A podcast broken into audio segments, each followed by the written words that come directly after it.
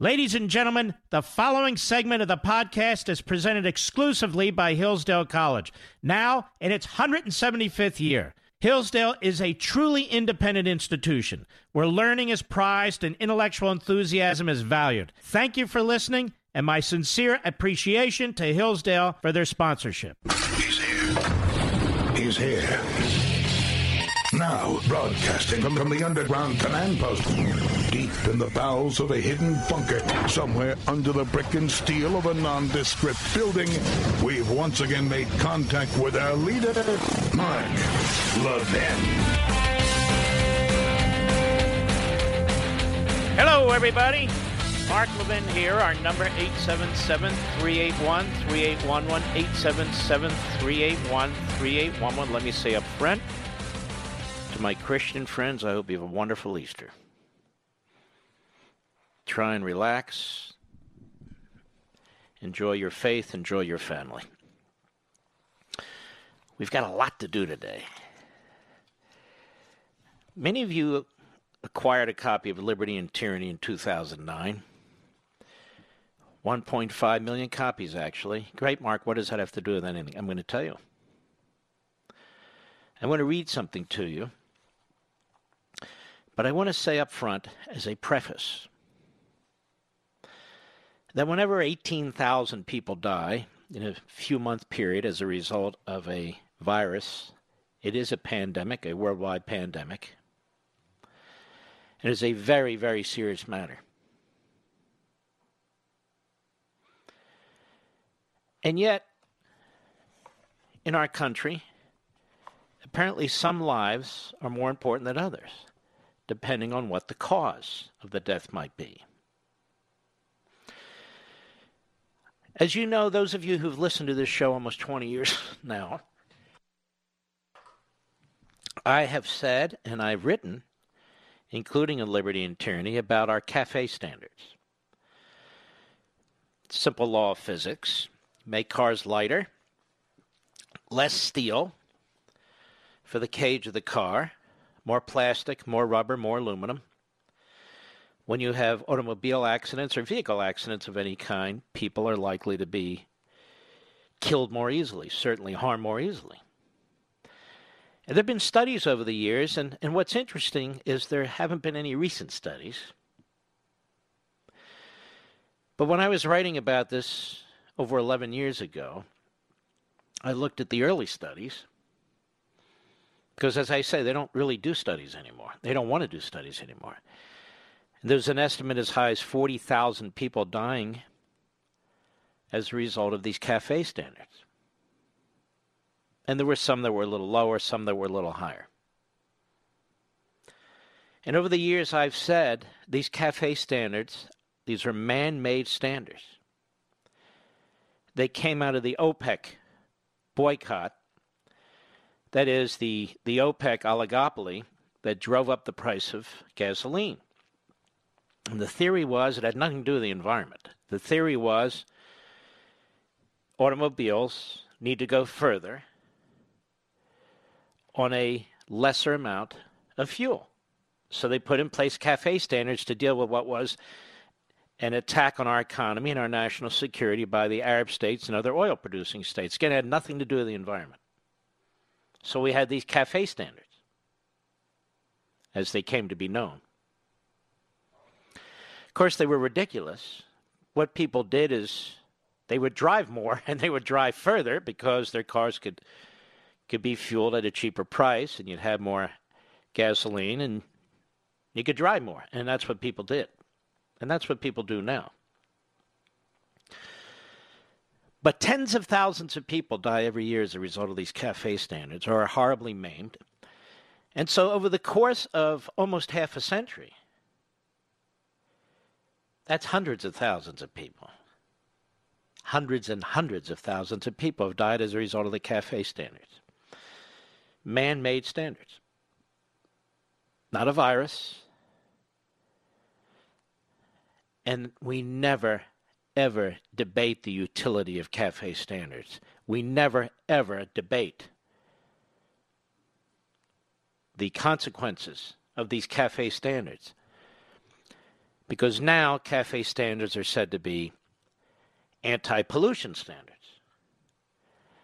And because of the religion of climate change, and before that, global warming, and before that, global cooling, you'd be a heretic if you dare to raise it. And so I've raised it year after year after year. And so our government could actually take action to save lives by dropping the CAFE standards. I don't mean dropping them a little, by getting rid of them. Because the original purpose is unnecessary. We are now seriously energy independent. But we don't. So apparently, the lives of those who die as a result of vehicle accidents are not as important as the lives of those who die as a result of the coronavirus. Well, what else am I to take from this?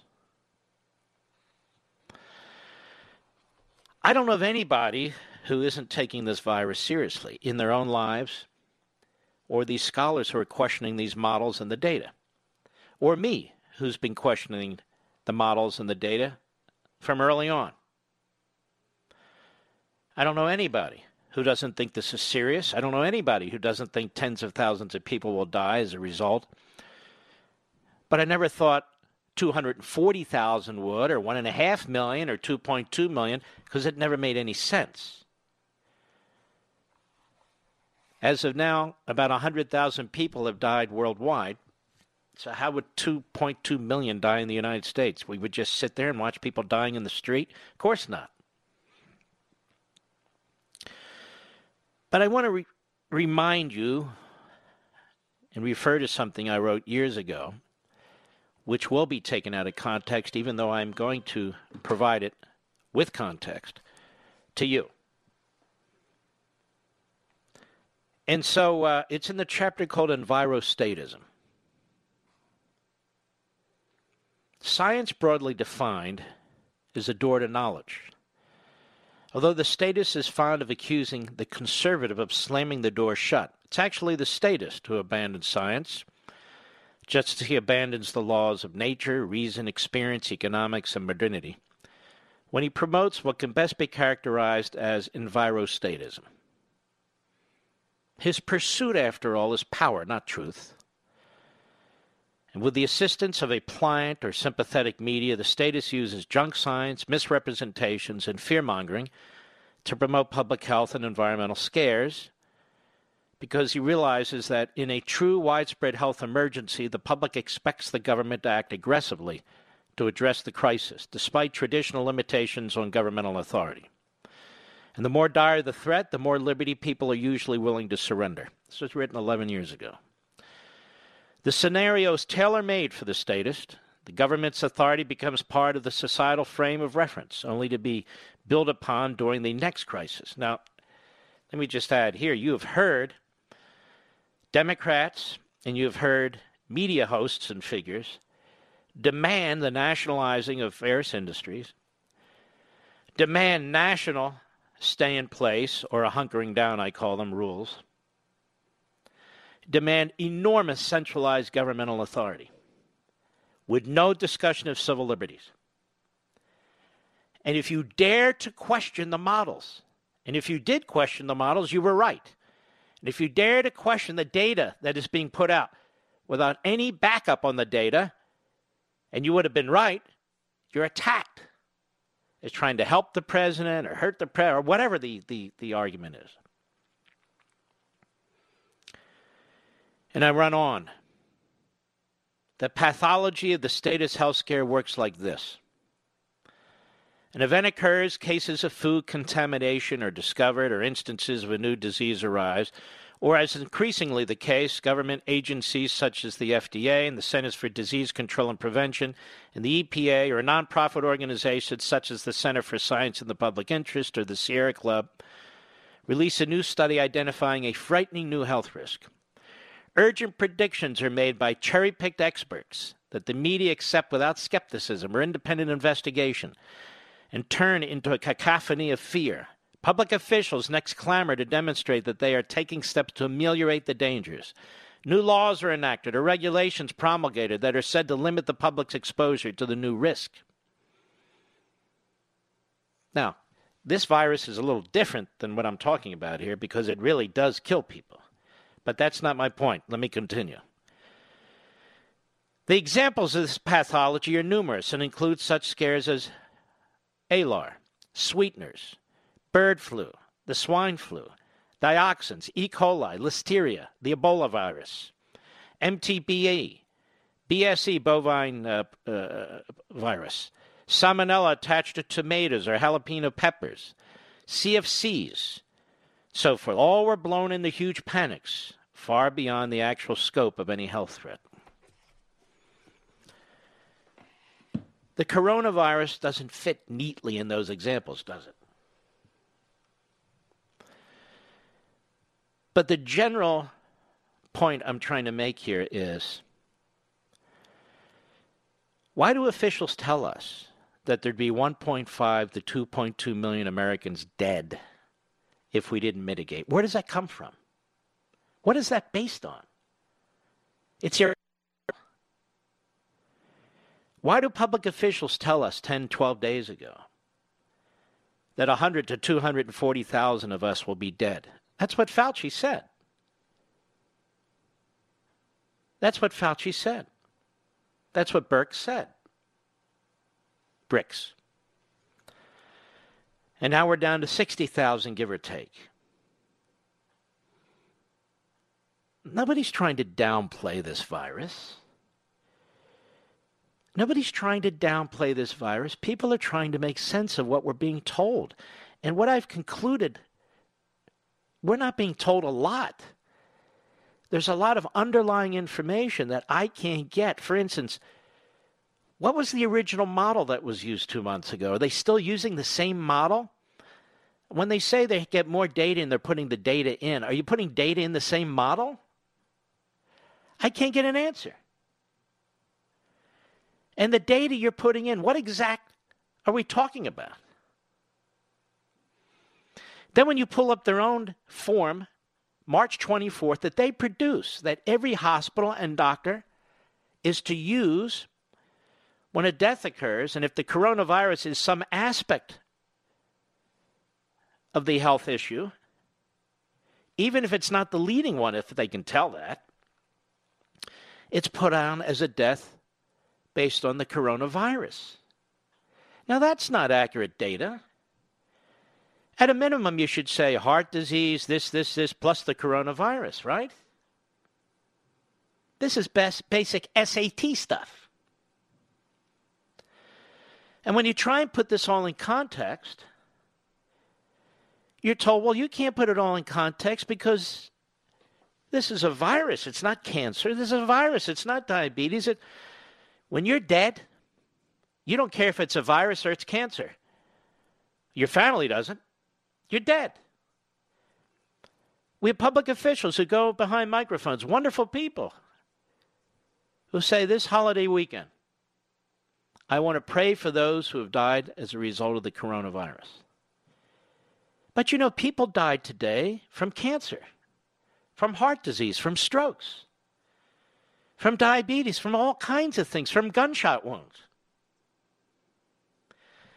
Now, as you know, I do an enormous amount of research, more than most, that's for sure. And I found this, to me, rather fascinating site. It's called IndexMundi, M-U-N-D-I dot com. United States Death Clock. And you can see every few seconds, every 10 to 12, 14 seconds, a person dies in the United States. And they've averaged it out approximately every 11.14 seconds, somebody dies in the United States. The number of Americans who die each year, and we're not talking about war, and we're not talking about the coronavirus. They break that out into a separate chart. Every, the death, I'm, the death levels I'm about to tell you exclude the coronavirus. Number of deaths per year 2,830,688. That's last year, 2019, in America. Number of deaths per day, again, average, 7,755. Number of deaths per hour, 323. Imagine the newsrooms in this country with their graphics and editing departments. They would have a ball with this if they find this page. Don't you think, Mr. Producer? Every day. They could have this death clock up there by the seconds. I can imagine. You know, like how much time is there before the next debate? Or how many people are dying from the virus? Or how many people have been tested and have the virus? You could have, the, I mean, they have a clock right here. Number of deaths in the United States today so far 5,927, excluding the coronavirus. And every 10 to 12 seconds, it just ticks off another one. We're already at 5,929 as I speak. And then this chart breaks down the number of deaths by state. And the categories number of deaths per year, number of deaths per day, number of deaths per hour, number of deaths in 2020 so far, number of deaths today so far, number of seconds between deaths in every state. Now, I want to return to this for a reason. I'll be right back. Mark Levin.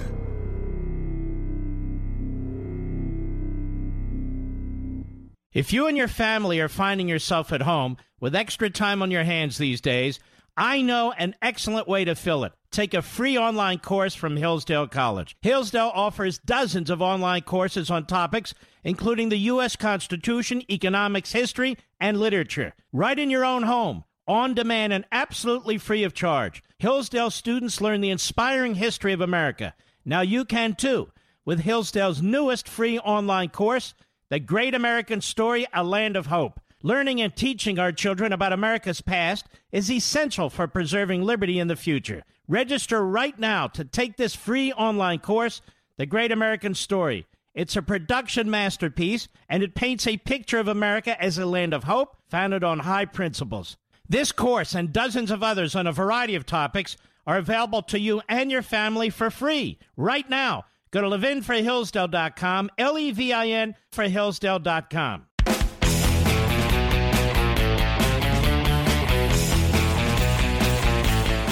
So that four minute period,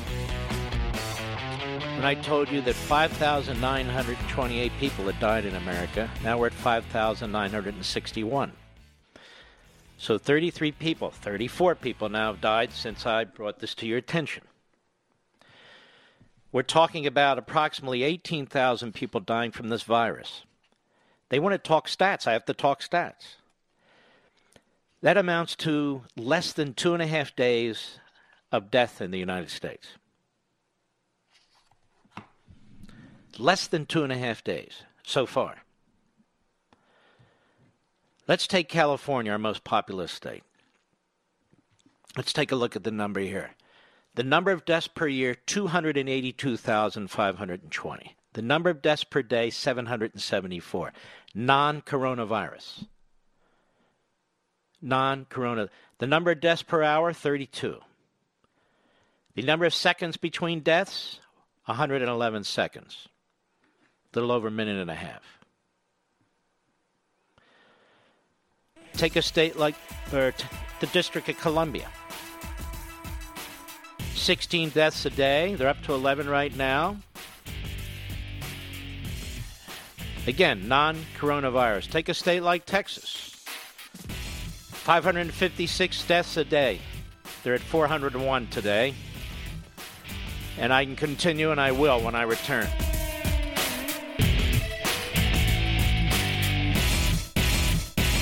If you and your family are finding yourself at home with extra time on your hands these days, I know an excellent way to fill it. Take a free online course from Hillsdale College. Hillsdale offers dozens of online courses on topics including the U.S. Constitution, economics, history, and literature. Right in your own home, on demand, and absolutely free of charge. Hillsdale students learn the inspiring history of America. Now you can too with Hillsdale's newest free online course, The Great American Story, A Land of Hope. Learning and teaching our children about America's past is essential for preserving liberty in the future. Register right now to take this free online course, The Great American Story. It's a production masterpiece, and it paints a picture of America as a land of hope founded on high principles. This course and dozens of others on a variety of topics are available to you and your family for free right now. Go to levinforhillsdale.com, L E V I N for Hillsdale.com.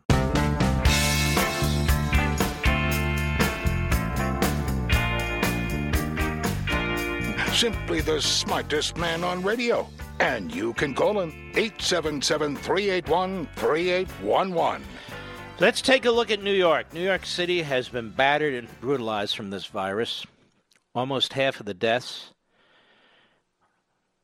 80 some hundred, I believe, coming out of New York. That's a lot. Um, New York, so far this year, non coronavirus deaths. So it's January, February, March, and I guess eight to 10 days in April. 45,481 New Yorkers have died from all kind of heart disease, diabetes, accidents, you name it. 45,481 and we're only January, February, March and part of April into the year. 164,817 New Yorkers are estimated to die this year apart from the coronavirus. So a lot of New Yorkers are dying from a lot of things having absolutely nothing to do with this virus. And the biggest bulk is heart disease, and the second biggest cancer. I'm trying to give you some perspective. I'm not trying to say don't follow the the uh, the mitigation requirements as an individual and family. I'm trying to give you some relative perspective. This is why they keep telling you if we did nothing, 1.5 to 2.2 million would have died. That's an irrelevant number. It means absolutely nothing. I don't even know where they get it from. But of course, we wouldn't do nothing. But it means nothing. And what they're saying is because of our mitigation policies, because we're destroying the economy, destroying it, we've been able to save lives. I don't know that to be true. Maybe in some cases, maybe in the hot spots but certainly not throughout the country because the other data isn't even being provided to us. What's that, Mark? Well, how many people are dying because they didn't go through with so called elective surgeries? Or how many people are dying for a hundred other reasons? And they're dying. I've got the numbers right here. Every second, I have the numbers. Let's take Pennsylvania. Pennsylvania, so far this year, 36,822 people have died. 133,439 people are estimated to die in Pennsylvania this year. How about Texas? So far in Texas, almost 56,000 people have died. 556 will die today. Non coronavirus. Almost 203,000 will die this year. It's a lot. Let's go to Florida, another big state, more populous than even New York. So far, 419 people have died today in Florida unrelated to the virus, 580 by the end of the day, 24 an hour. By the end of the year, 211,692,000 will be estimated to have died.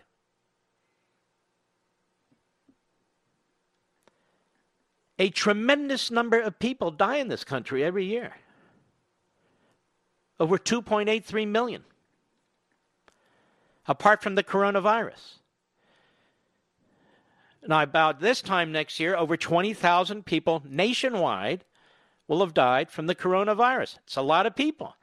It's about the same amount as a, as a low end flu, but it's not done. But we're told we're at the top of the mountain, and now we're coming down the other end. That's why they're saying 60,000.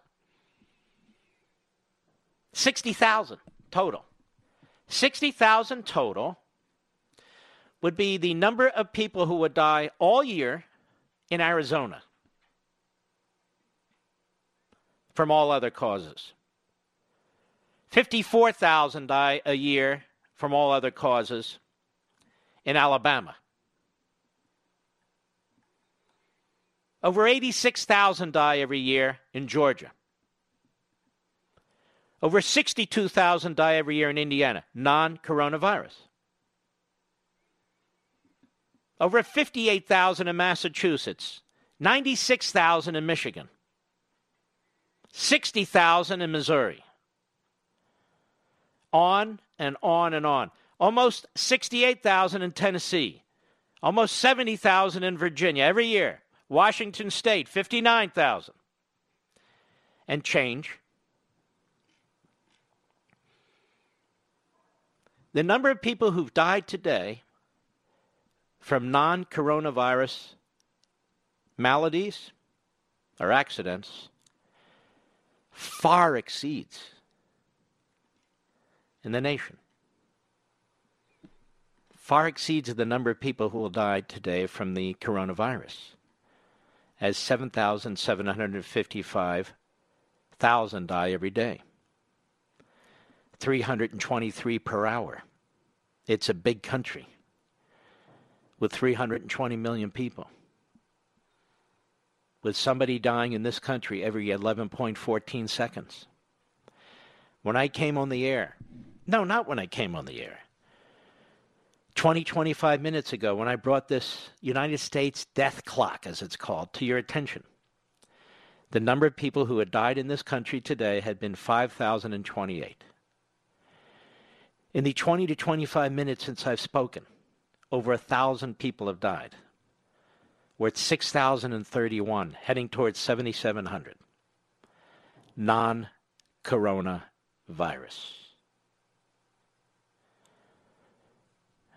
Their models have been ridiculous. I don't know what data they're putting where. This 1.5 to 2.2 million figure is bogus. It's always been bogus. I have no understanding where that comes from. It came out out of the blue two weekends ago. I'll be right. Well, actually, I have time left. I don't want to be right back. We have a, uh, a piece here that I want to get to as well. A piece about a gentleman by the name of Alex Berenson. And Alex Berenson went to Yale. He's no fool. I believe he was a liberal. I believe he's a registered independent. He was a New York Times reporter. He's challenging this whole coronavirus narrative. Not that it's dangerous, not that we shouldn't mitigate, but that these numbers have been outrageous. And he's been saying this for weeks, as have serious medical and scientific professors. But before I get to that, there's two individuals in particular who keep stealing my research and using it in broadcasting. And I got to tell you, if they keep doing it, I'm going to call them out. I don't mind people using the research, and I don't mind it at all because I want the word to get out. But when it happens over and over and over again, that's a whole other story. They know who they are. They're listening to me as I speak. And I'm just letting them know you keep it up, I'm going to call you out. There's a piece here about this Alex Berenson by Adam Shaw at the Fox News Channel. Meet the former New York Times reporter who is challenging the coronavirus narrative. He's not alone. Professor Ioannidis from Stanford is challenging it. Professor Katz from Yale is challenging it. Other professors are challenging it. As daily life across America is upended by the corona crisis, with mass business closures plunging the economy, and I'm going to get into this because this is where the administration and I and the Maduro Republicans and I are just so far apart it's not even funny. This spending, I don't care who the hell's doing it. This spending is going to destroy the future for your children and grandchildren and generations yet born. And I'm here to defend them. And I'm going to defend them from the panic of the moment. It's friggin' infrastructure. What the hell are they talking about? I want to go on in a minute with that. Alex Berenson has been analyzing the data on the crisis on a daily basis for weeks and has come to the conclusion, remember, former New York Times reporter, that the strategy of shutting down entire sectors of the economy is based on modeling that doesn't line up with the realities of the virus. Ladies and gentlemen, this has been demonstrated to be true. It shouldn't even be in dispute. And Dr. Fauci and Dr. Birx really have some explaining to do, whether Jim Acosta likes it or not. The response we have taken has caused enormous societal devastation. I don't think that's too strong a word. He told Fox in an interview yesterday. He's a former reporter who worked for the Times from 1999 to 2010, primarily covering the pharmaceutical industry. In the face of a broadening consensus on both the left and the libertarian right, that see, well, it goes on his reporting on marijuana like that has anything to do with anything. Concerns that this virus is significantly more contagious and deadly than any ordinary flu strains are what's driving the current government approach in America and around the world, writes the individual at Fox. Perhaps due in part to more testing, America reports the highest number of cases in the world right now, with more than 433,000 cases and nearly 15,000 deaths. Okay, listen. What's interesting is the more people who get the virus, the less likely the virus will be back because more and more people will be immune. I didn't invent this term herd immunity. This is a term that was used by Dr. Katz, and I read it to you on the air from his piece in the New York Times. Back on March 20th, is our fight against the coronavirus worse than the disease? And I'm here to tell you that apparently it is. Now, for these media types out there who say every life matters, you know they're lying. They don't believe every life matters. They support the cafe standards. They support abortion on demand. They support infanticide. They never talk about these figures I'm telling you about. Never. 647,000, I'm rounding it off, people who die every year from heart disease or 600,000 who die from cancer. There's no graphs on the TV for that. Accidents, 170,000 chronic lower respiratory disease, mostly as a result of smoking, 160,000, stroke, 146,000, Alzheimer's, 121,000, diabetes, 84,000, and on and on. You don't have any graphs. Suicide, 47,000. God knows what that is now. In fact, Dr. Fauci and Dr. Birx haven't provided us with any updates on any of these numbers as a result of the coronavirus. That is, hospitals excuse me, are firing professionals, doctors, nurses. Some hospitals are actually closing.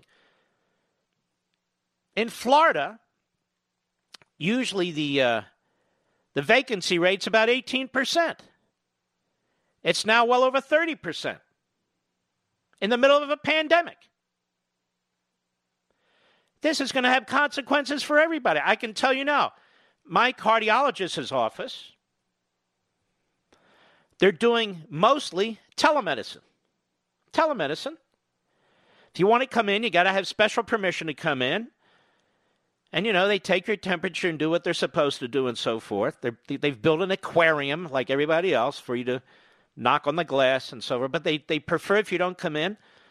So a lot of these tests for heart disease across the country are not being taken until we get back to a normal routine, quote unquote. Whether it's heart disease, you know, cancer, some of these cancers, they sneak up on you and then they kill you. Most people who get pancreatic cancer, not all, they don't know about it till it's too late. And there are other cases like this. People afraid to go to the emergency room, or maybe they can't afford it anymore because the economy has been completely devastated. It is devastated. And so when I hear Fauci and Birx, they go on, it's, it's as if they live in a bubble. It's as if the only issue we have to deal with is the coronavirus. I just said 2.8 million people die in this country every year. And the vast majority of them, the overwhelming majority of them, don't die from this virus. Half of them, almost half of them, die from heart disease and cancer. Almost half.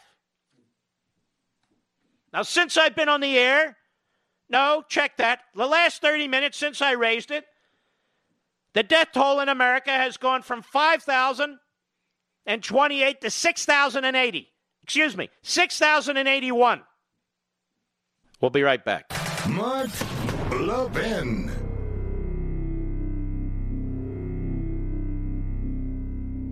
If you and your family are finding yourself at home with extra time on your hands these days, I know an excellent way to fill it. Take a free online course from Hillsdale College. Hillsdale offers dozens of online courses on topics including the U.S. Constitution, economics, history, and literature. Right in your own home, on demand, and absolutely free of charge. Hillsdale students learn the inspiring history of America. Now you can too with Hillsdale's newest free online course, The Great American Story A Land of Hope. Learning and teaching our children about America's past is essential for preserving liberty in the future. Register right now to take this free online course, The Great American Story. It's a production masterpiece, and it paints a picture of America as a land of hope founded on high principles. This course and dozens of others on a variety of topics are available to you and your family for free right now. Go to levinforhillsdale.com, L E V I N for Hillsdale.com.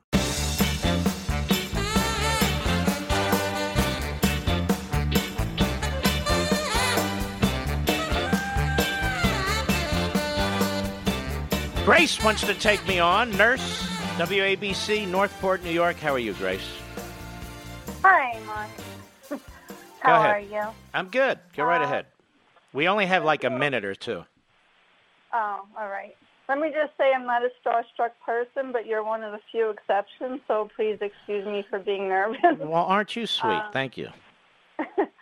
I um so I'm a utilization nurse, so essentially what I do is I review uh, every patient that comes into the hospital and try to make sure that they're in the appropriate setting and getting the appropriate level of care.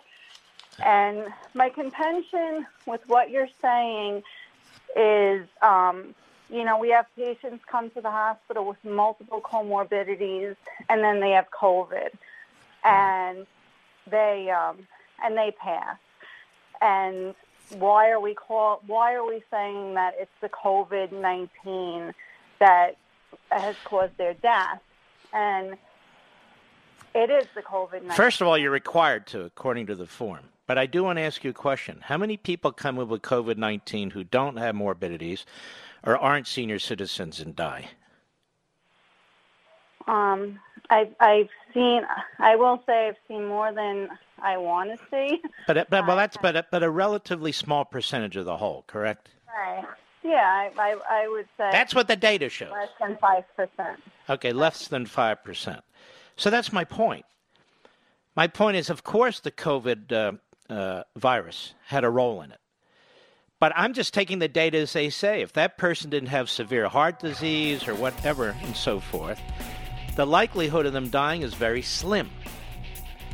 So the more accurate way to record it, I think, and I could be wrong, but this is my view, is to record both severe heart disease uh, and the COVID virus. That's the way I would record it. By the way, Grace, thanks for all you're doing. We'll be right back.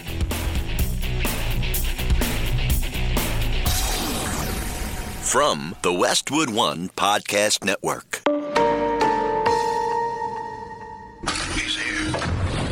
He's here.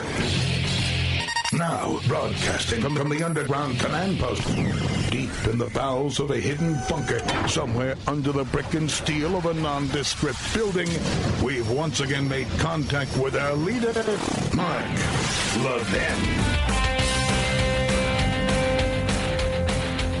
Hello, everybody. Mark Levin here. Our number 877-381-3811, 877-381-3811. I'm not comfortable with the way Dr. Fauci handles criticism of these models. I'm really not. Uh, I explained this yesterday. It's sort of heads I win, tails you lose. That's sort of an approach, and um, uh, it, it, it's just and this model, we talk about this elusive model. What model are we talking about exactly? Don't we have a right to know since the whole country's turned on a dime here, or on $2.2 trillion? Then I hear a report that the New York Times has information leaked to it by individuals or entities at HHS that lifting shelter in place orders after 30 days, that is at the end of the month, would result in 200,000 deaths. And if we hadn't had these shelter in place orders in place, we would have had 300,000 deaths. I have no idea where this is coming from. The New York Times, of course, does an enormous disservice. I don't know what it is about the media, But they are desperate to keep this economy closed. They are desperate to see food lines and unemployment lines. They are desperate to see shuttered storefronts with bankruptcy signs in the windows. They are desperate to see people losing their homes. The media in this country, let me be blunt, are rooting against America. They're rooting against the American people. When you watch these these long, really in some ways interminable press conferences because the media has these in many cases infantile questions and the president's trying to deal with them. You can see in so many respects how unserious the media are. Why don't they want the economy to open up? Why aren't they looking at the numbers the rest of us are looking at? Why aren't they a little bit more skeptical about Dr. Fauci and Dr. Birx? Why aren't they a little bit more skeptical about the models and the data and so forth? Why is it that they trash the president of the United States when he has an idea? You know what? Maybe we'll we'll look at opening some of the economy. I mean, after all, we see what other companies and, are doing and what other outlets and end users are doing. They seem to be doing well. Let's take a look at that. No, no, no, you can't. And so we get this leak on Friday evening from the bureaucrats that be, I guess the bureaucrats in the healthcare establishment in the federal government, that no, you can't lift it in 30 days. And you better not look at it, Mr. President. You better not put a council or a task force to look at it, Mr. President. We are looking at numbers now, ladies and gentlemen. We are looking at numbers now that can result in the greatest depression in American history. Many of you aren't feeling it yet because the farmers are still growing food, the truckers are still moving food, the supply chains are still working, but that can change overnight. They want to talk about this mountain. We're on the other side of them. We're at the height of the mountain. We're getting on the other side of the mountain. Let me tell you about another mountain. We're not even at the top of the economic devastation mountain and all the healthcare consequences from that. These experts, Dr. Fauci and Dr. Birx, they don't even talk about this.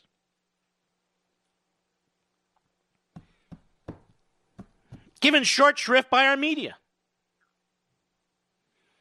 So now there's a media pressure campaign based on bureaucratic leaks in the administration. You know, this came up. The question was asked by this NBC reporter, what's his name, Peter Baker or something or other? A real stooge, a real smartass.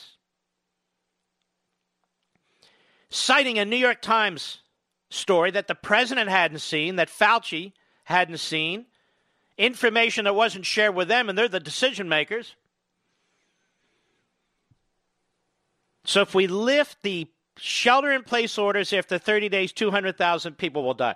Now, how stupid is that? You don't have to lift the shelter in place orders in the hot zones like New York City or Long Island right now or New Orleans right now. But you can lift them in other parts of the country for crying out loud where the virus is barely even in existence.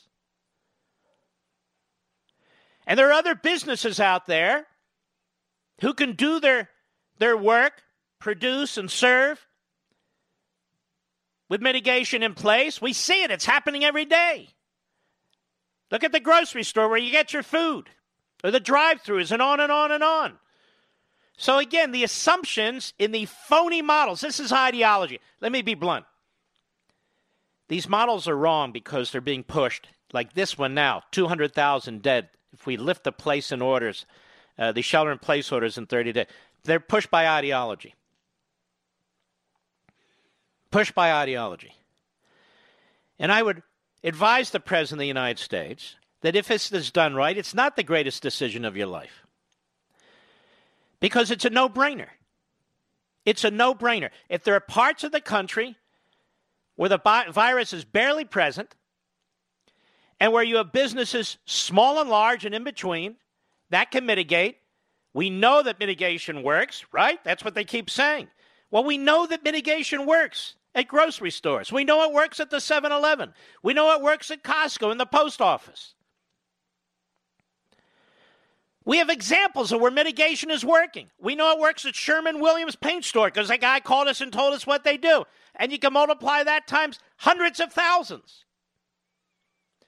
So you focus, just as you focus your healthcare resources where they're needed ventilators, doctors, nurses in these hot zones with respect to this virus you focus the opening of the economy, you look at the opposite. Okay, the non hot zones.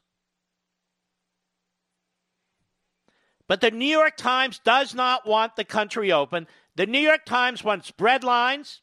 The New York Times wants the government handing out cheese. Let me tell you what the New York Times wants the fundamental transformation of America. They want Joe Biden, who's incapable of being president of the United States, as president of the United States. They know, and they will push. They will push to wrap what could be the greatest depression in American history around the throat of the President of the United States. That's where they're coming from. And I told you, and I'll tell you this first again this is their strategy. It's twofold. Blame the President for not acting fast enough on the virus, which is ridiculous, which is absurd. And then blame the President for a depression, which is what they're rooting for. That's right, I said it. Damn it. And it's true. Now, where he, in my opinion, and the Republicans are going wrong is they are adopting and embracing the Maduro Venezuela model of how to create wealth. Massive centralized decision making, massive government spending, massive printing of paper, printing over and over and over again. You can call it infrastructure, you can call it a kumquat. It doesn't really matter. The consequences are the same. The currency doesn't care if you're t- printing money to build roads or to grow kumquats. You're printing money. They don't care if it's zero interest or 110% interest. You're printing money. So the reaction and the response is wrong. I would say to the decision makers in the White House and elsewhere you're not talking about, I hope, of just lifting everything. Just do it wisely. Phase it in. It can be done. It can be done relatively quickly. Relatively quickly. Start with the states where the virus is barely even present. Start with the businesses who've done a good job of mitigating. Talk to the smaller businesses about how they do it. You know, we say the American people are great people because they're listening and they're hunkering down. That's not why the American people are great people, because they listen and hunker down. The American people are great people because they're creative, they're entrepreneurial, because they figure things out, they invent things, they produce things, they serve. Well, give them an opportunity to do it in the local paint store or the local restaurant. You know, I was talking to a friend today. You'd know who it is, but I don't want to get into it. He said, I can understand there's a problem at restaurants. I said, I can't. Look, if you're talking about a pub or a bar in New York City right now, I got it.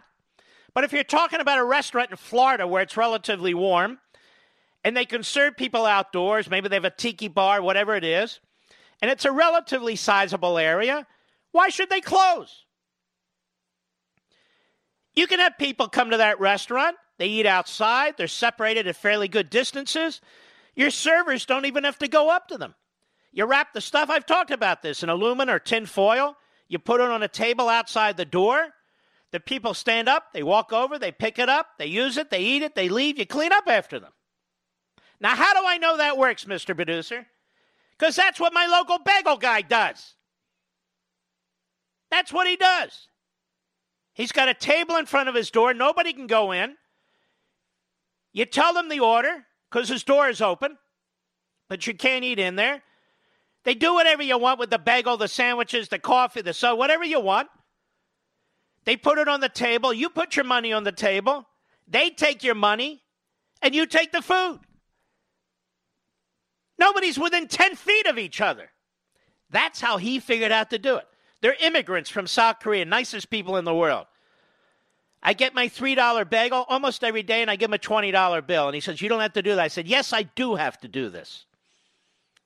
Because my parents went through something like this. I remember it. Not only do I have to do it, I want to do it.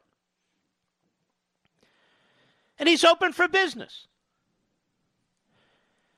And you'd be really hard pressed to get the virus from him. First of all, he doesn't have it, but secondly, how would you get it? I'm not touching any surfaces. I'm not within 10 feet of the guy. And him, he's not within 10 feet of me. And you could do this all over the country. And you could make exceptions. You go, okay, New York, not right now, or maybe parts of New York, yes, or maybe a certain bit. But what about Florida? What about Texas, California, these other places? They're not hot zones.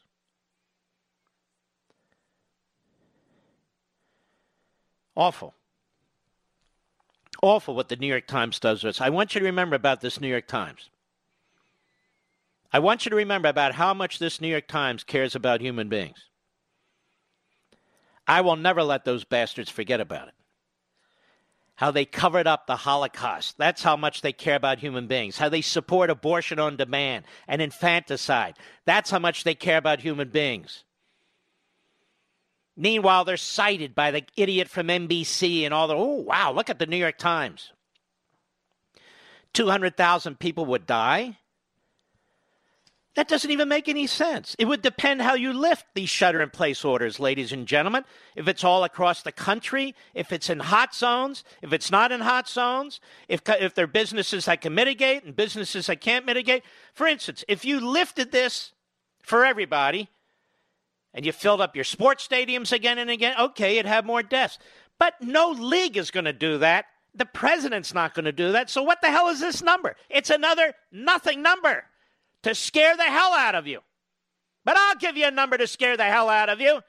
By this time next week, over 20 million of you are going to be unemployed. Over 20 million Americans are going to be unemployed. 18,000 people have died so far from this horrific virus.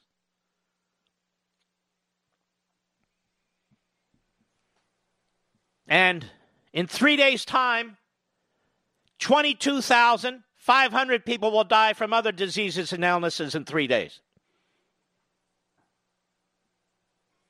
The media hate this country, hate capitalism, hate religion, hate our founding. The same damn crap newspaper that says this nation was based on slavery in 1619. That newspaper is a vile evil, poisonous piece of S. That's what it is.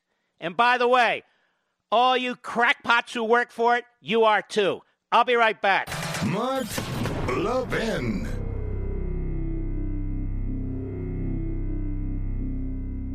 In today's digital age, where cyber threats loom larger than ever, safeguarding your personal information is paramount. So why is Congress considering a law that could put your credit card data at greater risk of being hacked and exposed to foreign networks? This Durbin Marshall credit card bill could jeopardize your financial data, make it more susceptible to cyber intrusions. It's a controversial bill that proposes a shift in billions of dollars worth of consumer transactions to payment networks that lack the robust security measures consumers rely on. Who could possibly want that? Well, the answer woke corporate megastores seeking to inflate their multi billion dollar profit margins. The Durbin Marshall credit card bill will undermine our safe and convenient payment systems and endanger your data security. It's time to take a stand. Visit electronicpaymentscoalition.org. Make your voice heard. Tell your senators to oppose the radical Durbin Marshall credit card bill, paid for by the Electronic Payments Coalition.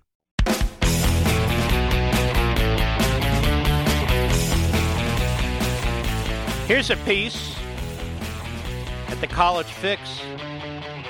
Epidemiologists, coronavirus could be exterminated if lockdowns were lifted.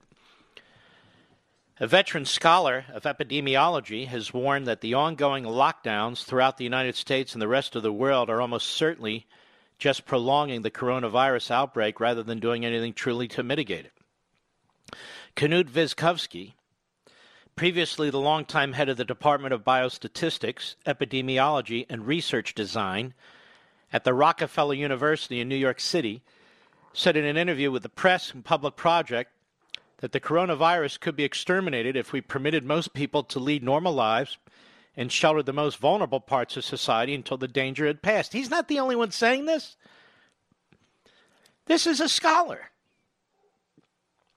What people are trying to do is flatten the curve. I don't really know why, he says. But what happens if you flatten the curve? You also prolong to widen it. It takes more time. This has been my question.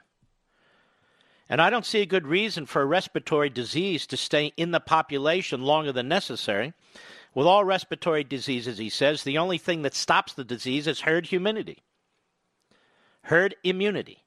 About 80% of the people need to have had contact with the virus, and the majority of them won't even have recognized that they were infected, or they had very, very mild symptoms, especially if they are children.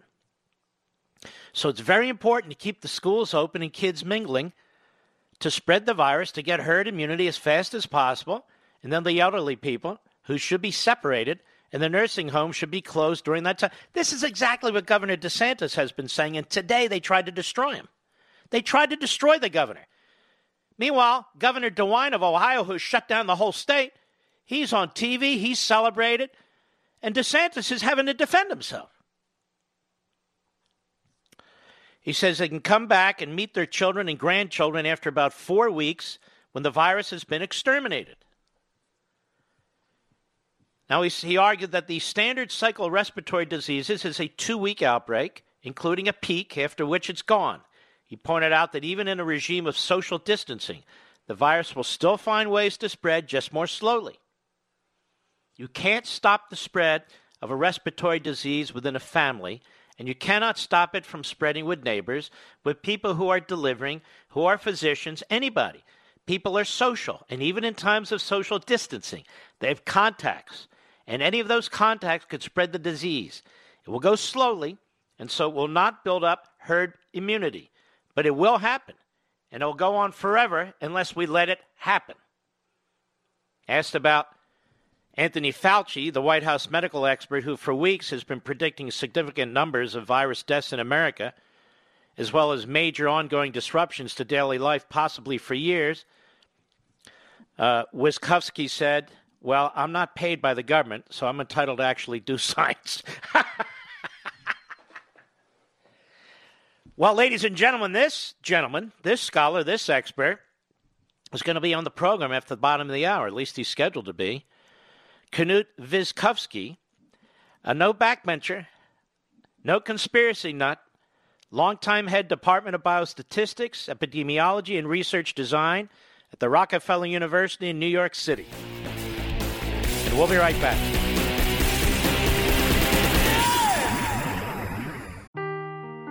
Seeking the truth never gets old. Introducing June's Journey, the free to play mobile game that will immerse you in a thrilling murder mystery.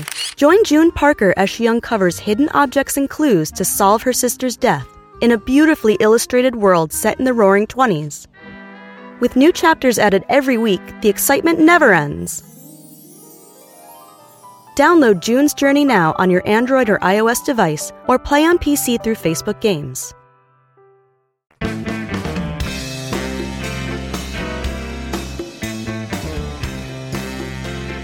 Mark Levin, a proud fanatic for the Constitution. Call him now at 877 381 3811. Knut Wittkowski was the longtime head of the Department of Biostatistics, Epidemiology, and Research Design at Rockefeller University in New York City. How are you, sir? Very good, thank you. Tell me what. Thank you for having me. You're my pleasure. Uh, you're not the persona non grata here. I can tell you that. Tell me what's happening. What what do they do at Rockefeller University? Okay, uh, I left Rockefeller University about a year ago. Yeah. So right now I'm not speaking for the Rockefeller University. No. I speak as somebody who has been working in epidemiology, as you mentioned, at Rockefeller, and before that for 15 years was one of the leading epidemiologists in Europe with Klaus Dietz. Hmm. In Tübingen. So, mm-hmm. so tell me, tell me, you know, I've had this question. May I call you professor? I'm going to call you professor. I've had That's this. fine. I've had this question, professor.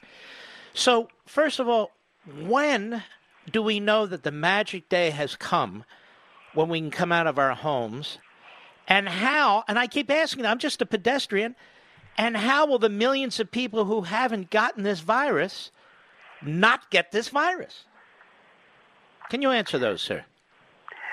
There's nothing wrong with getting the virus. Uh, in fact, most people will get the virus, but they won't feel anything. It is only a small minority of people who get the virus who develop symptoms. So there's nothing wrong with having the virus, having the immune system finding out what to do, and the immune system is doing it, and you won't even recognize it. But they say if they hadn't done this mitigation, up to 2.2 million people would have died. I, I don't even know where they get that number from. Do you? Uh, I don't know either. Uh, so far, 15,000 people or so have died, and that's sad. But it's just what happens during a flu season. Uh, a typical, the typical number is 35,000 people. So if another 15,000 should die this year, then we would still have just a regular flu season. And you know, people are going to say, "Man, you sound pretty cold." I mean, I'm 62. I have heart disease and asthma. I don't know how old you are, but I guess we're in that group. And yes, I don't know how you get group. it. Yeah, I don't know how you get around. How do you get around a virus unless you come up with some uh, foolproof uh, vac- vaccination or something? Okay, the average age of the people who died in Italy was 81 years. Mm-hmm. So we have a couple of years. okay, but but but but I'm I'm a little confused about this. We have Dr. Fauci and Dr.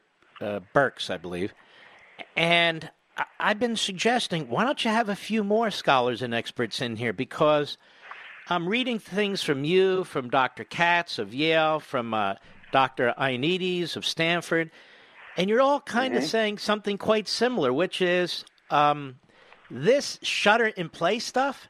First of all, your data is not right. We don't know what model you're using. And furthermore, you're going to prolong this. Yes. And you're going to have economic devastation on top of everything else. We already have that. We have, what is it, $6 trillion, 17 million people becoming unemployed. It's a disaster. And just, just because we have a flu. So you'd think this is just the quint. It's more aggressive than the flu, no? No, not really. If it were more, more aggressive, we see, would see many more deaths, but we don't. We see just the normal number of deaths uh, that we have during every year's flu season. Well, they're going to say that's because we're mitigating. There's no evidence that the mitigation does anything but prolonging the ordeal. In fact, we have evidence that the mitigation does nothing. And the most prominent is comparing Sweden to the three neighboring countries, Norway, Denmark, and Finland. And if you look at the epidemiologic curve in the two regions, Sweden and the surrounding countries, there is no difference. And the other thing is, uh, there hasn't been a spike in other parts of America, have there? I mean, there are little hot zones and so forth, but it's not like this is the plague that's that's moving from coast to coast. No, it's it's a flu. You just think it's an aggressive flu or just a flu? Well, maybe it's a bit more aggressive. Maybe it was that the treatment, the standard treatment, was not the right treatment. Uh, there are many different things. But even if it's a, one of the more aggressive flus, uh, that happens every couple of years that we have a more aggressive flu and then we have a less aggressive flu. But this particular flu focuses on the elderly and people with morbidities. Is that what most flus do? Yes, that's what most flus do. And so, why is New York City hit harder than these other places, do you think? Well, uh, New York City has first uh, a lot of people coming from overseas, so there were probably more people coming here from Europe, uh, bringing or Japan, uh, sorry, China, but mostly from Europe to come here and bring the flu. So that's one thing. It's highly densely populated. I mean, if you go travel the subway here, uh, you are in one car with 150 people. Uh, it, and if somebody has a flu, then it spreads pretty easily. What about, uh, you know, the calls for ventilators and beds and so forth? And it turns out we didn't need as many ventilators and beds. No. Uh, it, people were talking about exaggerated numbers. And if there is, if you hear there are millions of people coming, then you say, well, we don't have enough beds and enough ventilators. But the, the realistic numbers were not much larger than in other at other times. The hospitals have actually a bit downsized the previous years, and so they knew that if there is a flu coming or another epidemic, then they would need extra space. So they have tents, and now we have tents in Central Park, and these tents are pretty comfortable, warm, safe. Uh, there's no problem with having people uh, lying in, be- in their bed in these tents. They're designed for that. Do you think these these uh, predicted fatality numbers were always off? I, I, let me say this: I'm having enormous difficulty again as a pedestrian getting my hand on these models. What models are we talking about? Do you have any idea? Um, there are some models that are very well established. Uh, and I'm using one of those, and I never could understand what other people do. And then people come up with like the British guy, what was uh, I forgot his name. Some imperial, uh, whatever, imperial college yeah, or something. Yeah, from Imperial College, and he said, "Well, I have a model that has ten thousand lines of code, and nobody can understand it, and nobody." Uh, you don't need that. It's not that difficult. And if you use something simple like a spreadsheet type model that uh, I have been put up there for people to use, then you understand exactly what's going on and you understand what the model is telling you. And it's telling you it's not so dramatic as people think. I just want to ask this. Not you're not speaking. I want to make it clear for Rockefeller University, but you were no. the the longtime head of the Department of Biostatistics, Epidemiology, and Research Design. What's all That's that correct. mean? What's all that mean? Just so we understand. Well, um, I think the epidemiology part here is uh, to use mathematical models to describe the spread of epidemics and to find out what you should do against it. And so that is something that was part of my job at the Rockefeller University and something that I learned during the 15 years I was at the University in Tübingen, Germany. So this is your wheelhouse. I, and actually, I had. I was working around in the end 80s and early 90s in Germany on HIV, and I was one of the people who stood up and this was very similar to what we have here against the hysteria where people say, well, soon 400% of all heterosexuals will become infected with HIV. And I was trying to hold against it and say, no, it's not going to happen. And it didn't happen. We haven't had a single chain of infections within the heterosexual population in Germany since. So it was a scare tactic. There was a lot of scare. People get very scared. Mm-hmm. And I, I am not the person to say who is at fault, but it's not good to get scared. It's better to be reasonable. When you watch these press conferences, particularly Dr. Fauci and Dr. Birx, what, what, when you listen to them, what do you say to yourself?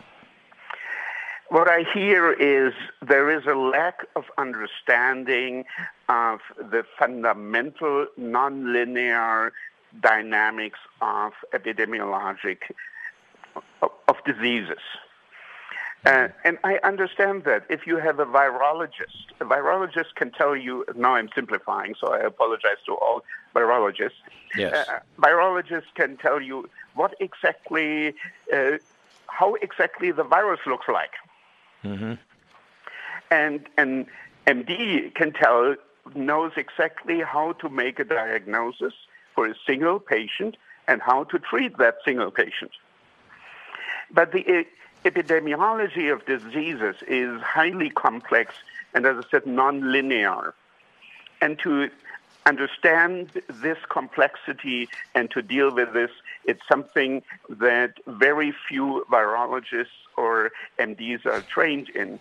So it would probably be better if the government would also listen to people whose job is to deal with these uh, epidemics and understand the Im- can assess the impact of health policy measures. Professors, instance, yeah, yeah, go ahead. I'm sorry. For instance, closing schools in an epidemic like this here is uh, the worst thing you can do because children are designed, well, go through a period in their life where they acquire immunity through all sorts of diseases. So their innate immune system, the one that works before you have ever seen a particular virus, is working extremely well. And that's when a child gets a childhood disease or a flu. Mm-hmm. The child, you won't often don't even realize. It's very mild, maybe one day of a running nose or a bit of sore throat, and that's it. And so when children go through that, they experience the virus, the immune system develops immunity, and they're immune. And so you, this is one of the steps. You develop immunity in population without anybody putting anybody at risk and without uh, overloading hospitals. Children who go through developing flu and developing immunity, they don't need to be hospitalized. Mm-hmm. And um, your point is this is how you develop immunities within a society. You got to go through the process, and it's a natural process. It's a natural process. And if you don't interfere with that process, now let me say one thing. Um, the natural process is also for old people to die.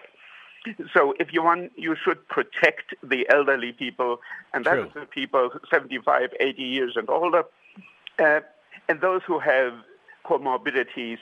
These people should stay away and isolate themselves during mm-hmm. the three or four weeks where an epidemic takes its course. And this, so you separate those who are at risk and those who are not at risk. They develop immunity, and then after three or four weeks, the whole thing is over.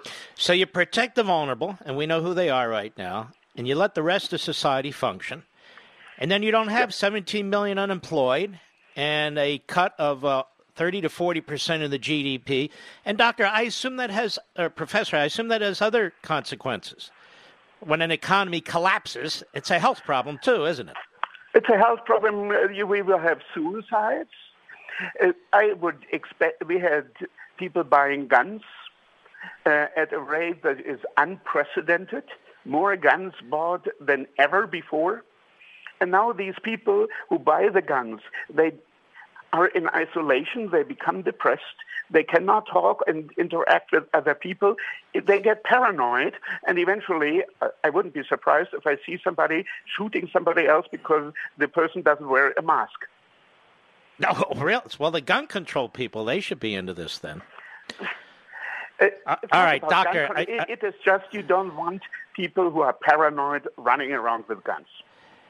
No, we don't want that. But I don't want people who are paranoid running around with medical degrees either, because I have to tell you, I'm concerned. I, I agree with much of what you're saying just because it's rational. Because nobody can answer my question when I say, ask Dr. Fauci, when do we know we can come out? And then isn't this thing going to slam us again? Because people haven't gone through this this immunity process. And your answer is yes, that's exactly what's going to happen. Tell you when this should end. Mm-hmm on they March can't. 12th. March 12th? Mm-hmm. I mean, weeks ago. It should never have started. Yeah. It should never have started.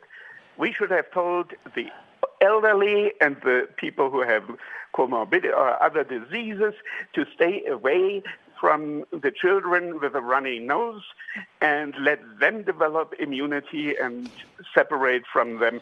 And we, if we could have spent just bought them meals three a right, day. Right. Uh, and make sure that the pharmacy, the drugs are Yeah. delivered to them. They don't have to leave their apartment. And for Yes. two trillion dollars, we could have uh, done a lot for these people. All right, listen, I want to thank you. I want to thank you for your courage under the current groupthink that's going on. Uh, I appreciate it very, very much, sir. We'll be right back. Mark Levin.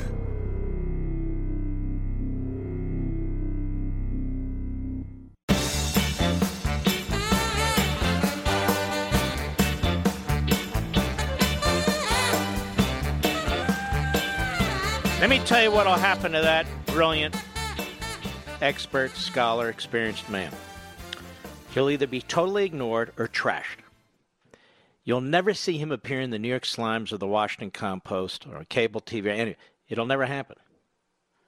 Instead, you keep getting these celebratory pieces on Dr. Fauci, uh, what a genius he is, how brilliant he is, and so forth and so. And he's quite brilliant. Don't get me wrong, but he could be quite wrong. And you're getting a lot of brilliant scholars, professors, who are saying so, and they're making sense to me. I want to agree with Fauci, but I they make sense to me because they don't answer my question. That is, these government health experts. How do we know when this is over? Which it never will be. And what do we do at that point? You're going to let people now. They're not going to shelter in their homes anymore, shelter in place. They're going to be out and they're going to get the virus. With all the uncertainty in the world, and meanwhile, we're killing the economy. With all the uncertainty in the world, feeling safe at home has never been more important. That's why I want to talk to you about SimpliSafe Home Security. They're longtime friends of this show, and for good reason. You just order online, set it up yourself in under one hour, and your home is protected 24 7 with emergency dispatch for break ins, fire, and more. All for 50 cents a day, just about. And we're not the only fans of SimpliSafe. U.S. News and World Report named SimpliSafe Best Overall Home Security of 2020. Now's the time to protect your house, trust me. And right now, when you head to simplisafemark.com, simplisafemark.com, my listeners will get free shipping and a 60 day risk free trial. That's simplisafemark.com to make sure they know that our show sent you. This is very, very important to get this, in my opinion. From SimpliSafe and all of us here, wishing you safety and good health. I want you to protect your home, particularly now. We're protected with SimpliSafe, and I might add the Second Amendment, Mr. Producer. Both of them, both of them are all over the house protecting us. SimpliSafeMark.com, that's SimpliSafeMark.com. Ladies and gentlemen, don't forget, as you're wrapping up your Easter on Sunday, 8 p.m. Eastern Time, Eastern Time, I will be doing Life, Liberty, and Levin with the governor of Florida. You know, there's more than one governor in this country, and they're all not named Cuomo. Ron DeSantis, who's spectacular, and Mr. Conservative, Jim DeMint. Sunday, 8 p.m. Eastern. Be right back. From the Westwood One Podcast Network. Ladies and gentlemen, this final hour of the podcast is sponsored exclusively by AMAC, the Association of Mature American Citizens. Now over 2 million conservative members strong, AMAC believes in and stands up for the values that we care about faith, family, and freedom. Thank you for listening, and please support AMAC. And you can become a member at amac.us slash join. He's here. He's here. Now, broadcasting from, from the underground command post, deep in the bowels of a hidden bunker, somewhere under the brick and steel of a nondescript building, we've once again made contact with our leader, Mark Levin. It's an idea popping around. Certificates of immunity. We can have certificates of immunity, says Dr. Fauci. Show your certificate. I'm going to hang that next to my essential personnel document I received the other day, Mr. Producer, from the Department of uh, Homeland Security. I could see those two hanging next to each other. What do you think of that? I'm both an essential personnel, and if I do get immunity, I can hang that right next to it. Then one day hand it down to my grandkids and say, Remember this? Well, last night I was on Hannity, and I had a number of questions that I was asking. And a lot of you obviously watched since he had uh, very strong ratings. But, you know, a lot of people listen to this show over the course of a week. Enormous number of people on multiple platforms. So you never know who's watching or listening and so forth. But I think even if you saw the show, it's worth some repeating. It doesn't take that long, but I have some serious questions. Let's begin. Cut one, go. It's been three and a half years of this hate these lies, smears, besmirchments, conspiracy theories. They've got it wrong. They got it wrong again. And we have all the evidence. Well, you know, they're a great candidate, Joe Biden. First of all, I want to tell the president and vice president, thank you for everything you're doing. I can see on your faces how hard you're working. God bless you. And thank God Joe Biden's not in there. He'd be calling in the nation's top proctologist. He wouldn't know what the hell is going on. Anyway, let me. I have some questions that I wanted to ask these doctors if I were there at the press conference. Very serious questions that have been uh, concerning me. This mitigation issue, as an example, they tell you to hunker down. I want to know how long are we supposed to hunker down till? Every single human being doesn't get the virus or can't get the virus? Because this is a very important question. And what happens after we're done hunkering down? Doesn't that mean millions of people never had the virus because they successfully hunkered down? Doesn't that mean millions of people will be highly susceptible to getting it again or getting it a first time? They're not developing an immunity. In fact, tens of millions of Americans, as a result of this mitigation that Dr. Fauci and Dr. Birx are focused on, will not have developed any immunity to this. Isn't this why, Dr. Fauci, if I'm asking him questions, you keep saying this will be seasonal? Don't you really mean mitigation today eliminates the herd immunity necessary for this society to kill the virus broadly, once and for all? Isn't this why you say in the future, don't shake hands? Aren't you really saying in the future, don't touch surfaces, doorknobs, uh, tabletops? Uh, because you know that shaking hands is fine if both people have had the virus. But if somebody hasn't and somebody does, then that virus will be obviously traveling along. And so that applies to any surface then. So it's an acknowledgement when I listen carefully to what Fauci and Birx say that even this period of time, what they're suggesting is not going to address this virus for the full period. Your mitigation strategy accounts for none of this. Why are you unwilling to acknowledge that there are businesses today, I've asked both these doctors, that can mitigate and remain open and encourage governors and mayors to allow them to do so. You never even address this issue. Why aren't you uh, issuing guidelines to states and localities to help them do that? There's thousands of small businesses, medium sized businesses, large businesses who can chew gum and walk at the same time, who can mitigate and remain open. They're there now. We see them. What happens, I would ask the doctors, to societies when there's 10, 20, 25% unemployment, hundreds of thousands of businesses closures, home foreclosures, bankruptcies? What happens to the healthcare system then? We're going through this now. What happens to the quality of medical care? death rates, etc. Obviously, they skyrocket. Are you tracking the number of people who might have lived but for the directive against so called elective surgery? Uh, individuals with heart disease, cancer, diabetes, By the way, stop what? right there. I'm live right now. I'm told by a very knowledgeable individual that they're not. So the full panoply of, of health issues that arise as a result of uh, of shutting down significant aspects of the economy, they're not being, uh, the information is not being gathered, uh, so that data will not exist. Go ahead. The number of suicides so far, February and March, that have occurred, we have no idea.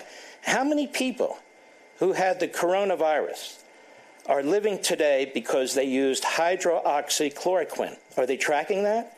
They've been very, very ambiguous about this. I think it's a perfectly good question. I would ask Dr. Birx, you're the, you're the top modeler there. Have you been using the same model from the start?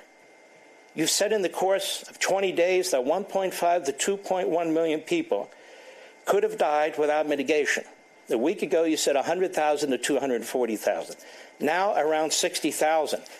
There's something terribly wrong with the model, not just the data and you say this is due to mitigation, that's one of the reasons it's come down significantly. Maybe so. But three weeks ago, there was a brilliant Stanford professor, an expert by every definition, who wrote a public piece that the data you're using is faulty.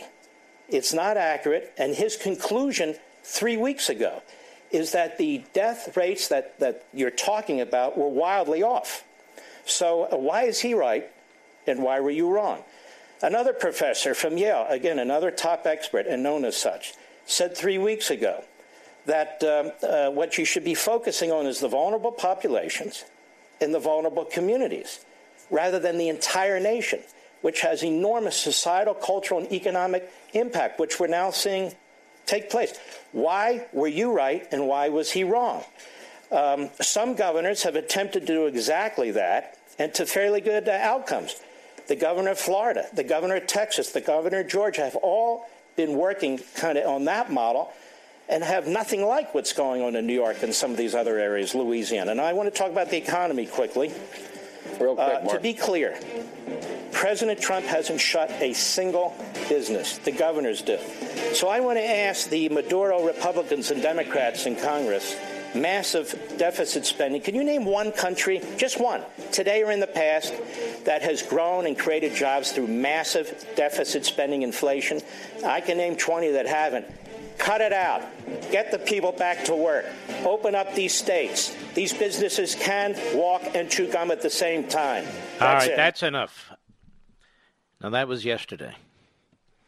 Now, I want to focus on the latter part of this. Spent a lot of time on the former part, and that is the economy. I didn't know so many people were democratic socialists on my social sites. I didn't know so many people were democratic socialists in the Republican Party. Some of the advisors to the president, like the Treasury Secretary, who's a big New Deal liberal, FDR type, and some of the nationalist populists. They're big New Deal FDR types too. That's why they keep talking about infrastructure. FDR was known for infrastructure. And of course, that didn't even make a dent in the unemployment rate. Because people who own restaurants, people who own veterinary uh, uh, facilities, people who work at these places, uh, they don't build roads and highways and so forth. Well, maybe we'll make them do it, huh? Is that where we're coming from? But these didn't create jobs. And they won't, except for that little myopic area. And so many, many people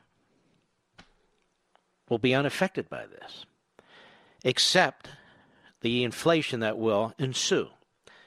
Maybe it won't ensue right away, but it will ensue. And this is very troubling to me in a big, big way. And uh, there's a great piece by Jon Hilsenrath in the Wall Street Journal. Again, note how I give people credit. It's a very good habit to get into, I would say to my fellow broadcasters. Says the full impact of the coronavirus pandemic may take years to play out, but one outcome is already clear. Government, businesses, and some households will be loaded with mountains of additional debt. The federal government budget deficit is on track to reach a record 3.6 trillion in the fiscal year alone and 2.4 trillion the year after that. That's a total of 6 trillion dollars according to Goldman Sachs estimates. Businesses are drawing down bank credit lines and tapping bond markets. Preliminary signs are emerging that most households are turning to credit cards for funds. The debt surge is set to shape how governments and the private sector function long after the virus is tamed. And among other things, would be a weight on the expansion that follows. Many economists believe low interest rates will help the nation manage the soaring debt load. At the same time, they say high levels of private sector debt will lead to a period of thrift, slowing the recovery. And of course, all it does is encourage massive amount of inflation. Borrowing now amounts to a transfer of economic activity from the future to the present. The payback comes later. You do have something to worry about in terms of the recovery path, says one economic expert. Past crises and buildups in U.S. government debt led to changes in the tax code and sharp fluctuations in inflation. In the private sector, debt loads could become a dividing line between firms that fail and those that emerge more dominant in their industries. Because states generally run balanced budgets to avoid large debt, they're likely to dip into rainy day funds in the weeks ahead and can turn quickly to cost cutting to keep their budgets in line. No, that's not what's going to happen. We saw it with Cuomo. It's hat in hand Cuomo. That ought to be his nickname, don't you think, Mr. Producer? Hat in hand Cuomo. The Federal Reserve, the nation's central bank, will play the critical role of navigating the nation through the rising tides of debt. Of course, it sways the cost of debt service, whether inflation emerges, and whether banks and other financial institutions can bear the burden of lending that the nation demands. So far, the Fed is getting high marks from the president, many economists, and investors for moving quickly, though it faces challenges and uncertainties deciding how far to extend itself. And of course, as Milton Friedman wrote so brilliantly in Capitalism and Freedom, his first great big seller, it was the Fed that helped cause the Depression because it tightened the money supply.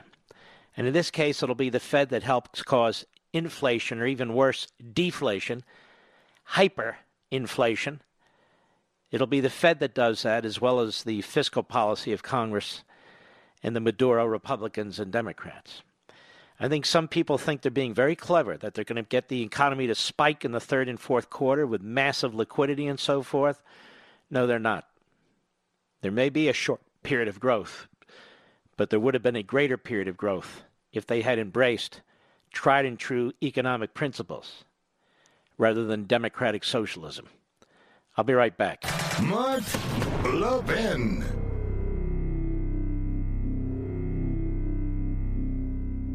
AMAC, the Association of Mature American Citizens, is one of the fastest growing organizations in America. Now over 2 million conservative members strong, and I'm one of them. AMAC believes in and stands up for the values that we constitutional conservatives care about. More than talk, AMAC fights. A full time presence in Washington, AMAC pushes back against reckless spending, disasters like Medicare for All, and the expanding reach of the federal government. And beyond advocacy, joining AMAC gives you access to a wealth of benefits and discounts, including special member only rates on car insurance, travel discounts, cell phone plans, and a hell of a lot more. And if that's not enough, you'll get AMAC's bi monthly magazine, full of insightful articles on issues that matter to most of us, we conservatives. As I said, I'm an AMAC member, and you should be too. Join today at amac.us. That's A-M-A-C.us. Stop supporting the liberal agenda that the other 50 plus organization has been pushing for. Join AMAC instead. A-M-A-C.us. There's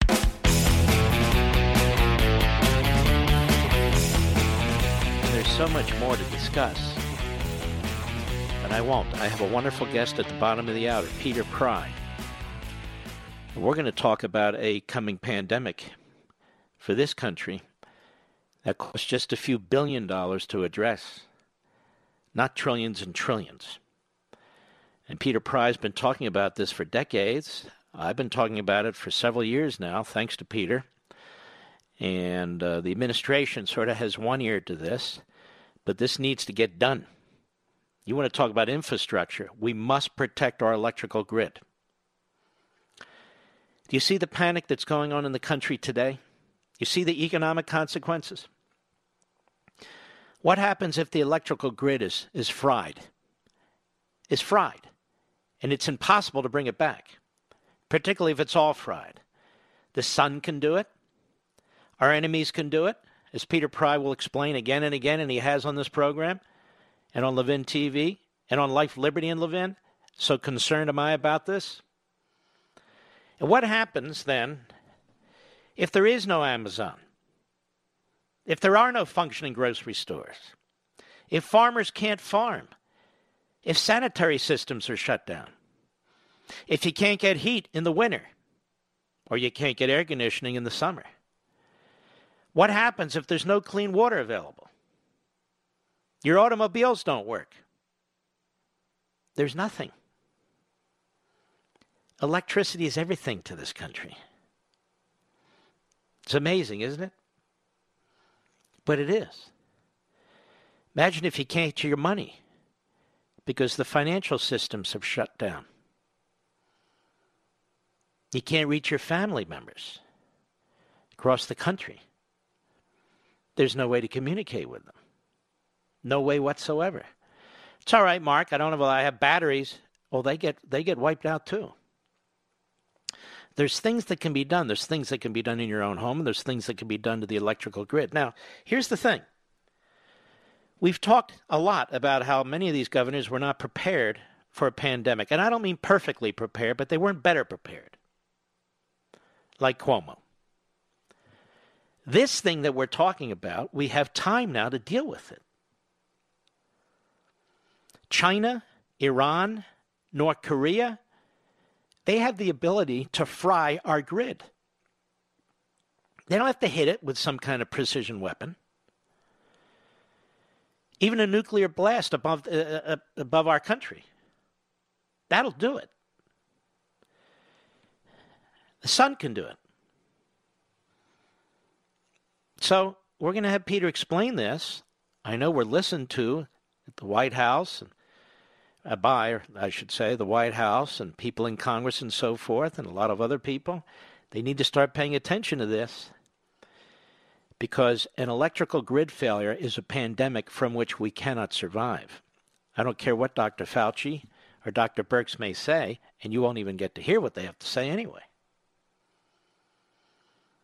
That'll make this virus look like a joke. So it's very, very important. I brought it up last week, and now I brought the number one expert from my take in the country. We're going to bring him on. He's scheduled at the bottom of the hour. And he's been telling Congress, and he's been telling the National Security Council, and he's been telling people. And uh, one of the problems with a, with an episode like this, as devastating as it is to, to thousands of people, the virus, and millions of people economically, is that we are myopically focused. And yet we're most vulnerable now, aren't we? I think we are very vulnerable now. So when we return, Peter Pry, what is this electromagnetic issue that I'm talking about? And is there something we can do about it? I'll be right back.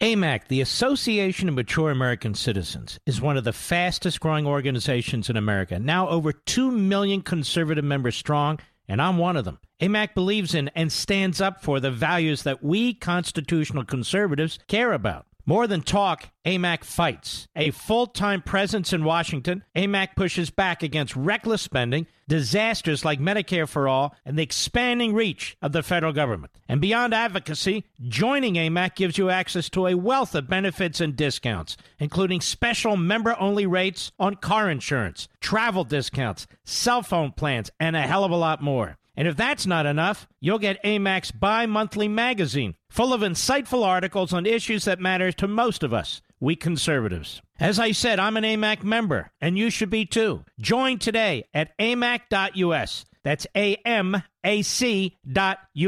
Stop supporting the liberal agenda that the other 50 plus organization has been pushing for. Join AMAC instead. A-M-A-C.us.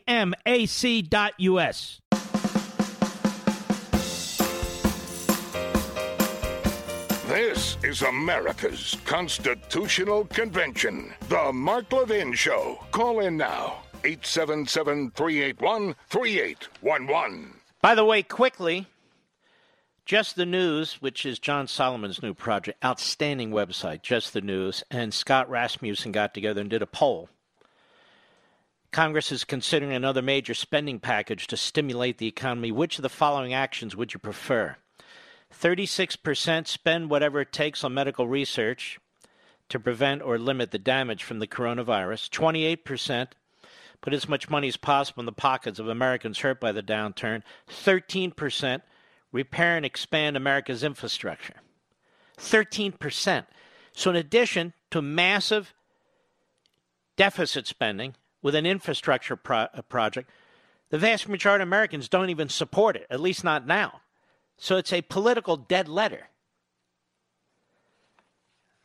Really, really ridiculous. Peter Pry, how are you, my friend? Very good. Always uh, glad to be on the Great Ones radio show. Thank you for being an EMP warrior. Well, thank you. I am an EMP warrior, and so should everybody else. Briefly, tell us again what does that mean?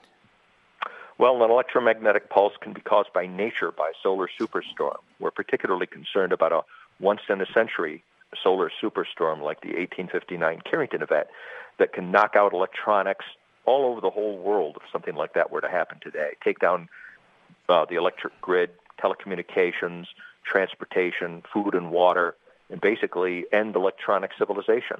This can also be done by the high altitude detonation of a nuclear weapon. North Korea can do it, China can do it, Russia can do it. There are even specialized nuclear weapons for super EMP attack that can destroy even the best protected military forces that we have right now. So with a single nuclear weapon, basically detonated in space, you know, you could put an EMP field, an electromagnetic field, over North America, and it would uh, fry the electric grid, take down the telecommunications, and paralyze our military forces, creating the possibility for winning a nuclear war with a single weapon. And it's not your it's not the Hiroshima or Nagasaki type nuclear war, because if you were on the ground directly beneath the explosion, which is happening maybe 100 kilometers over your head, it's in the vacuum of space. You know, that you wouldn't hear the blast. There'd be no radioactive fallout reaching the ground, no, no other effects. The only thing that happens is the EMP. But that would be enough to kill 90% of Americans in a year because we can't survive without electricity, without all these complicated uh, electrical infrastructures that provide us with water and with food and with an economy that works. You know, you can see a coronavirus, which is chiefly a psychological threat, how fragile our society is. Imagine if we were hit with a real existential threat like EMP. And then there are non-nuclear EMP weapons that basically some people you can buy devices that are designed to create non-nuclear EMP from uh, magazines, electronic magazines. They're not intended to be used as weapons. But if terrorists or criminals or a madman got hold of one of these uh, devices, you know, we've arrived at a place technologically where you can topple the pillars of civilization for an entire metropolitan area. And if a team had these non-nuclear devices, you know, you could basically shut down the North American grid that way too, without a nuclear weapon, and kill most of the population. Well, so would, this... wouldn't the answer be then? I'm just playing devil's advocate. Uh, just like a hurricane, you send out the uh, public utility crews and they fix it. Why can't you just do that?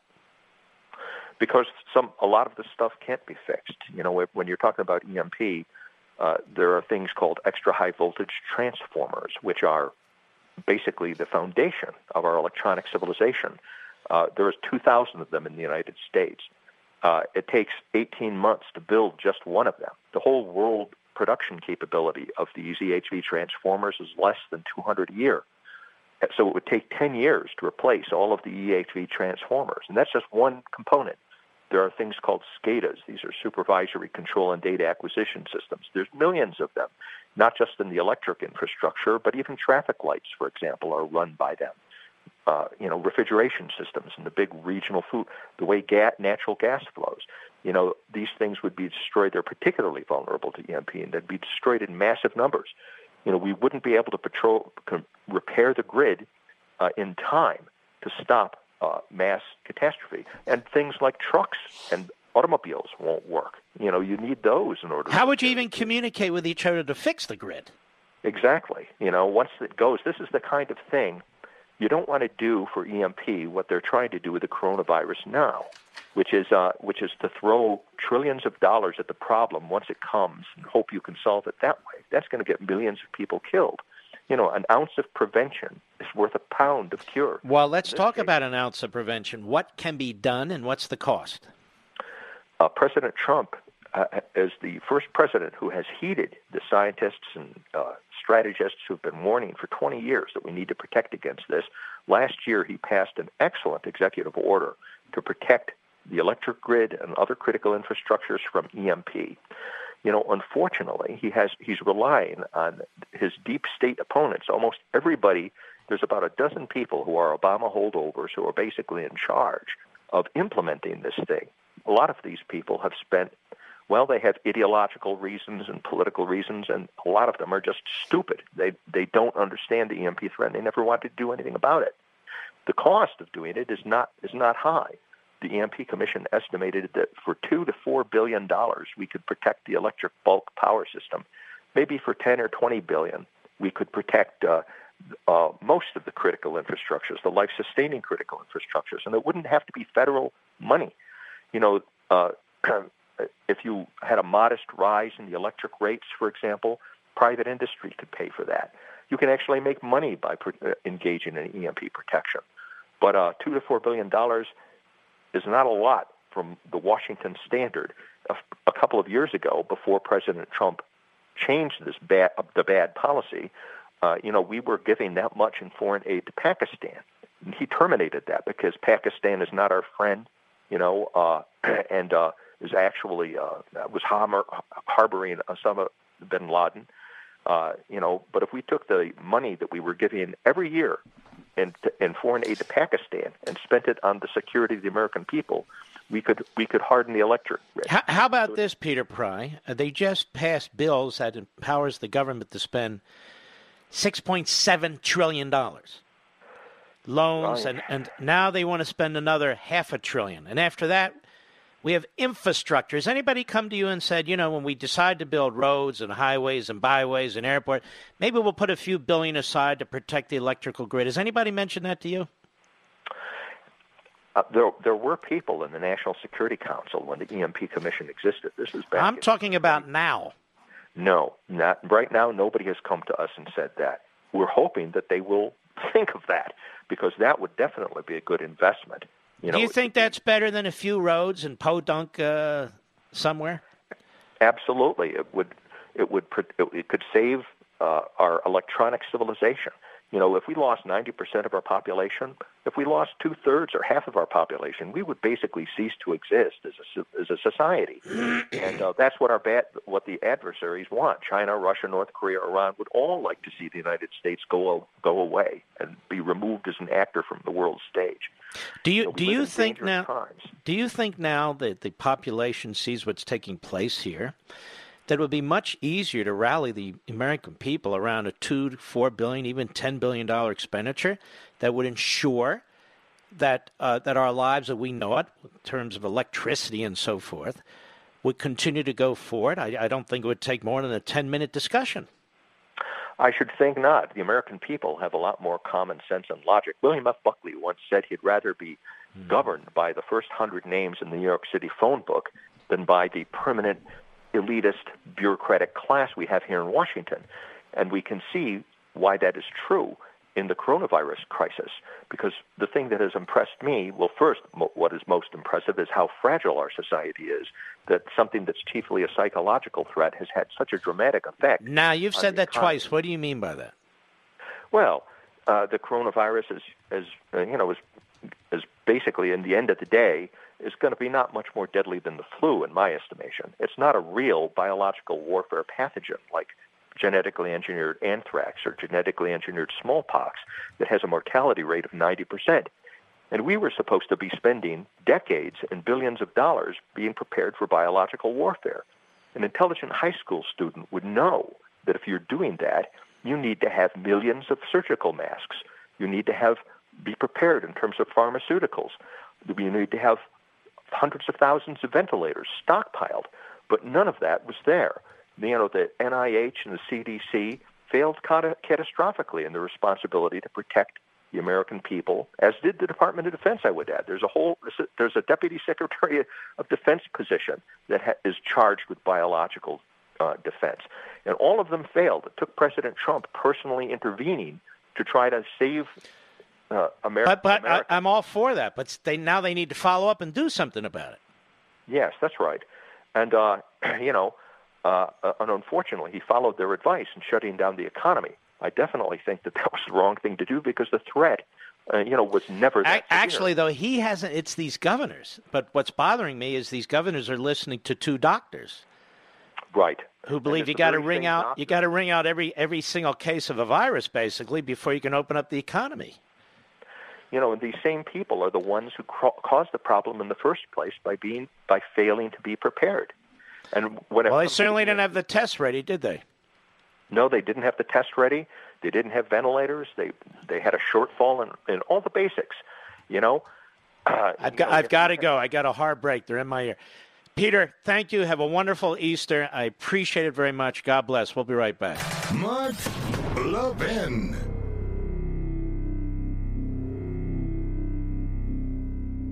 AMAC, the Association of Mature American Citizens, is one of the fastest growing organizations in America. Now over 2 million conservative members strong, and I'm one of them. AMAC believes in and stands up for the values that we constitutional conservatives care about. More than talk, AMAC fights. A full time presence in Washington, AMAC pushes back against reckless spending, disasters like Medicare for All, and the expanding reach of the federal government. And beyond advocacy, joining AMAC gives you access to a wealth of benefits and discounts, including special member only rates on car insurance, travel discounts, cell phone plans, and a hell of a lot more. And if that's not enough, you'll get AMAC's bi monthly magazine, full of insightful articles on issues that matter to most of us, we conservatives. As I said, I'm an AMAC member, and you should be too. Join today at amac.us. That's A-M-A-C.us. Stop supporting the liberal agenda that the other 50 plus organization has been pushing for. Join AMAC instead. A-M-A-C.us. I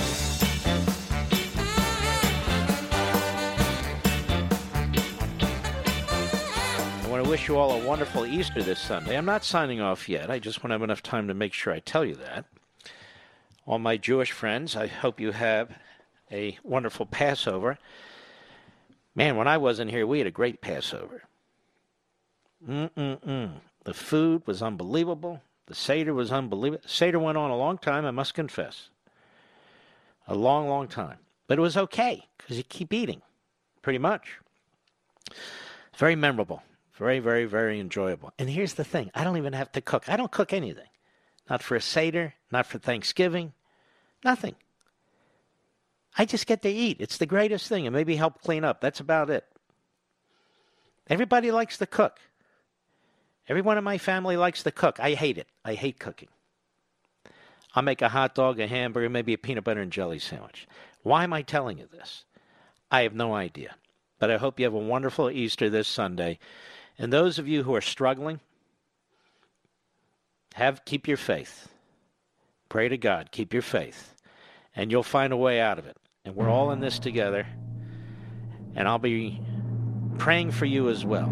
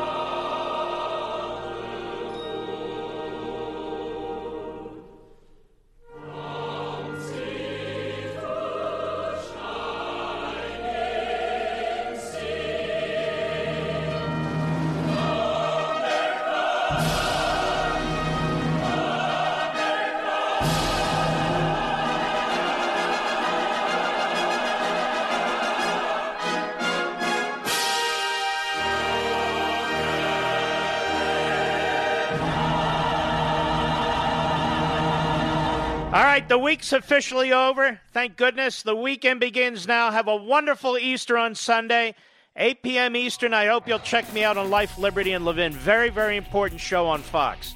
We salute our armed forces, police officers, firefighters, emergency personnel, all you health workers, thank you. And not only that, truckers, people, grocers, and all the rest, we really appreciate you. Good night to all my beautiful little doggies. God bless you. See you, Dad. See you, Mom. And see you, Leo. Be well. From the Westwood One Podcast Network.